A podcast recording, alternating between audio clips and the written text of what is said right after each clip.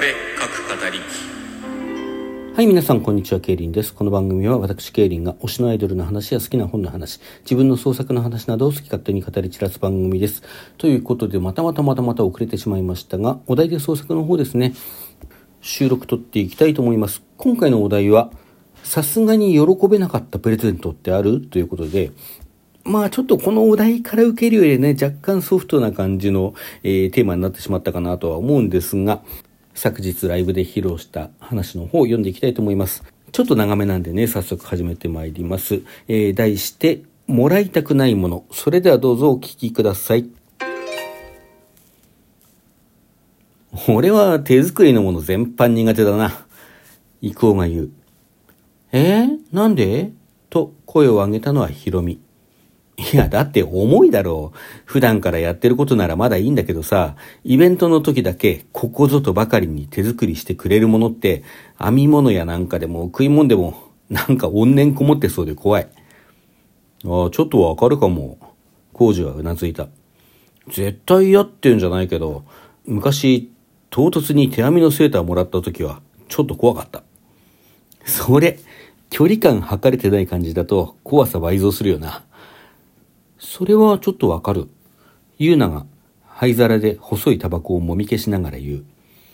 手作りじゃないけどさ、よく知らない相手からいきなり高いブランド物とか、あと指輪とかもらうとちょっと引いちゃうっていうか。ええ私は気にしないけどな。ひろみは言う。素敵なら使っちゃう。使うとさ、気持ちとか下心まで受け入れたって思われそうじゃない？それはそれでしょ？勘違いする方が悪い。あんたいつか刺されないようにね。ええ大丈夫だよ。ね、のりえちゃん。いきなり話を振られたのりえは、淡々と特製柔らかプリンを口に運ぶ合間に無表情に言う。私ならメルカリに売っちゃう。ええ冷めてんな。いや、のりえらしいっしょ。口々に言う皆を、のりえは不思議そうに眺めた。だって、ユーナの言う通り、使うのも嫌だし、かといって突っ返すのも怖いし、置いとくと、なんか生えてきそうだし。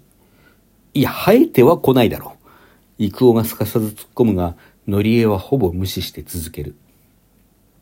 だから手放す。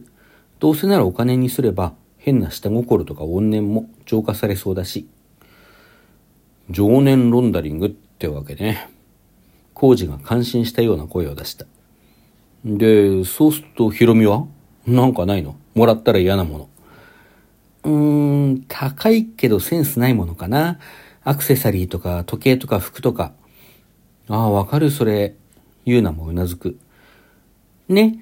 それこそよく知らない人ならほっとくんだけど、彼氏とかちょっといい感じの相手からもらうとね、手放すのも悪いし、使う気にもなれないし。でもさ、逆に冷めない？そういうのもらっちゃうと。場合によるかな。他に問題なければ、まあごまかしごまかしやっていきながら、ちょっとずつセンス上げるように教育していくとか。私は売る。のりえがまた言い、皆が笑う。しっかし怖いな、女って。これからおいそれとプレゼントなんかできねえぞ、こりゃ。イクオがおどけていい、工事は肩をすくめる。まあ、俺はイクオと違って、誰かで構わずばらまいたりしねえからな。慎重にやるよ。だ、誰がばらまいてるんだよ。私、イクオに誕生日にピアスもらった。あ、私も、私も。ユーナ、ヒロミ、ノリエの順で発せられた言葉に、イクオは情けない声を上げる。それは友達としてだろここの仲間の間で今更何の下心があるっていうのよ。大体それ、こう言っちゃなんだけど安物よ。一応友人として不自然じゃない範囲の予算で、それでも普段使いなら十分できそうなもの選んだつもりよ。うん、それはまあ、ヒロミが考え込む。ユーナもうなずく。確かにね、こっちとしてももう自分で買ったのとあんまり区別してないし。私も売ってない。幾夫が安堵の息を吐くのを笑いながら見ていた工事は、ふっと顔を上げて傍らを見た。で、まさきはどうなのよ？さっきから一言も喋ってねえけど、なんかもらって嫌なもんってある？俺は、一人黙々とビールを飲み、少しずつ皿に残った料理をつまんでいた正樹は少し言いよどんだ。お、なんかある？チョコレート。え？なんだそれ？チョコ？苦手なの？皆が口々に発する疑問を正樹は涼しい顔で受け止める。うん、苦手ってわけでもないけど、うん、ただもらいたくはない。なんだよ。ひょっとして毎年バレンタインにたくさんもらい続けて逆にトラウマになったとか？自慢か？自慢なのか？違うよ。詰め寄る幾夫にかすかに笑いながら正樹は首を振った。工事も苦笑しながら言う。お前さ、自分がもらえなかったからってそうひがまなくても。ば、バカにするな。バレンタインチョコぐらいもらったことあるぞ。まあその真偽はさておき、ゆうなが正樹に話を戻す。苦手じゃないけどもらいたくないってどういうこと？育夫じゃなくてもなんかトラウマがあるんじゃないかって勘ぐりたくなるけど。うん。前はね、むしろ積極的にもらいたいって思ってた。正樹は説明とも言えない説明を始めた。絶望してたって言ってもいい。だからそれこそバレンタインなんかにはね、誰かからもらえるように必死になってたんだけど。ははは、俺と同じだ。幾夫が乾いた笑い声を上げたが、皆取り合わず、正樹に注目している。なかなか思うようにはね、他にチョコレートをプレゼントされるようなタイミングもないし、絶望しかけてたところで、お前たちと知り合いになれて、もういいかなって思うようになったんだ。もういいかなって、のりえがプリンの器の底を見つめながら考え深げに言う。それ、どういうこと？言った通りの意味だよ。むしろ今もらうのは、いや、やっぱり今でもちょっとは欲しいような気もするけど。ヒロミが不意にバッグを手元に引き寄せて中を探る。あ、あったあった。そう言って取り出したのは一箱のチョコレート。小分けになったものが10個余り入った何の変哲もない品だ。まだ欲しい気持ちあるっていうならさ、これあげるよ。え？動揺するまさき。ゆうなは呆れたように言う。あんたまだ持ち歩いてるわけ？ダイエット中だって言ってなかった？まだって？どういう？コウが言うと、ヒロミは何やら言い訳がましく言う。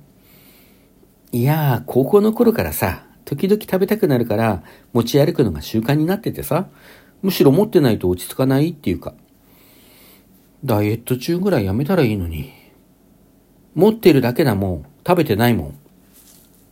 そんな会話をよそに差し出されたままのチョコレートを正樹は凝視している。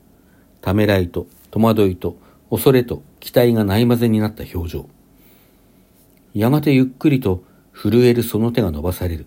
そして、正樹がチョコレートを手に取った瞬間、あたりにまばゆい光が満ちた。な、なんだ？何？え？口々に驚きの声を上げる中、光の中心、正樹がいたところから声が聞こえた。ありがとう。これで帰れる。さよなら。気がつくと光は消え、正樹の姿もどこにも見えなくなっていた。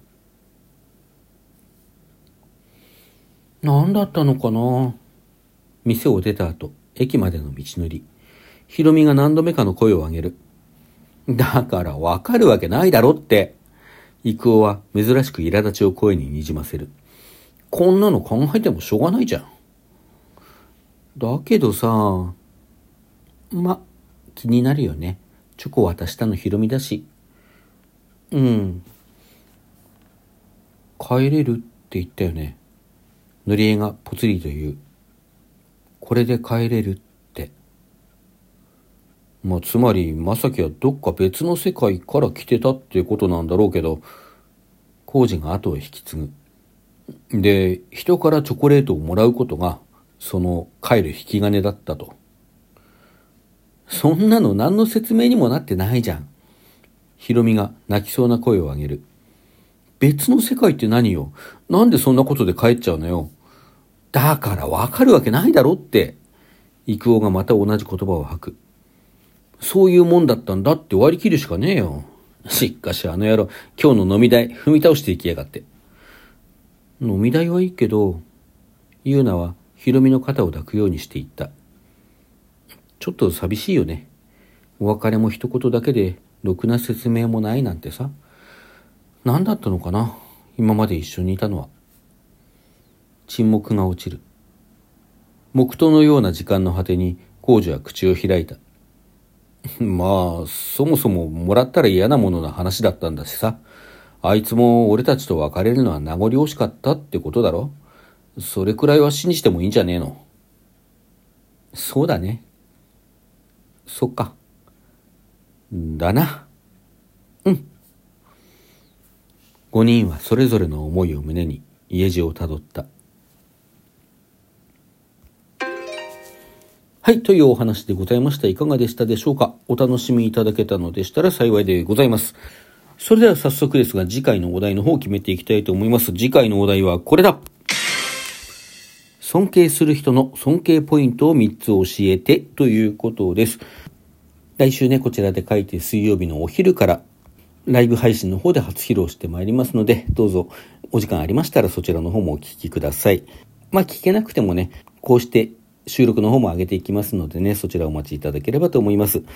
えー、当企画お題で創作では常時参加者を募集しております。詳しくは概要欄の方に記載がございますので、そちらの方を読んでいただいてですね、どしどしご参加いただければと思います。毎週のお題の方も常時受け付けておりますのでね、お便り等でお寄せください。それでは皆さんさようなら。また来週。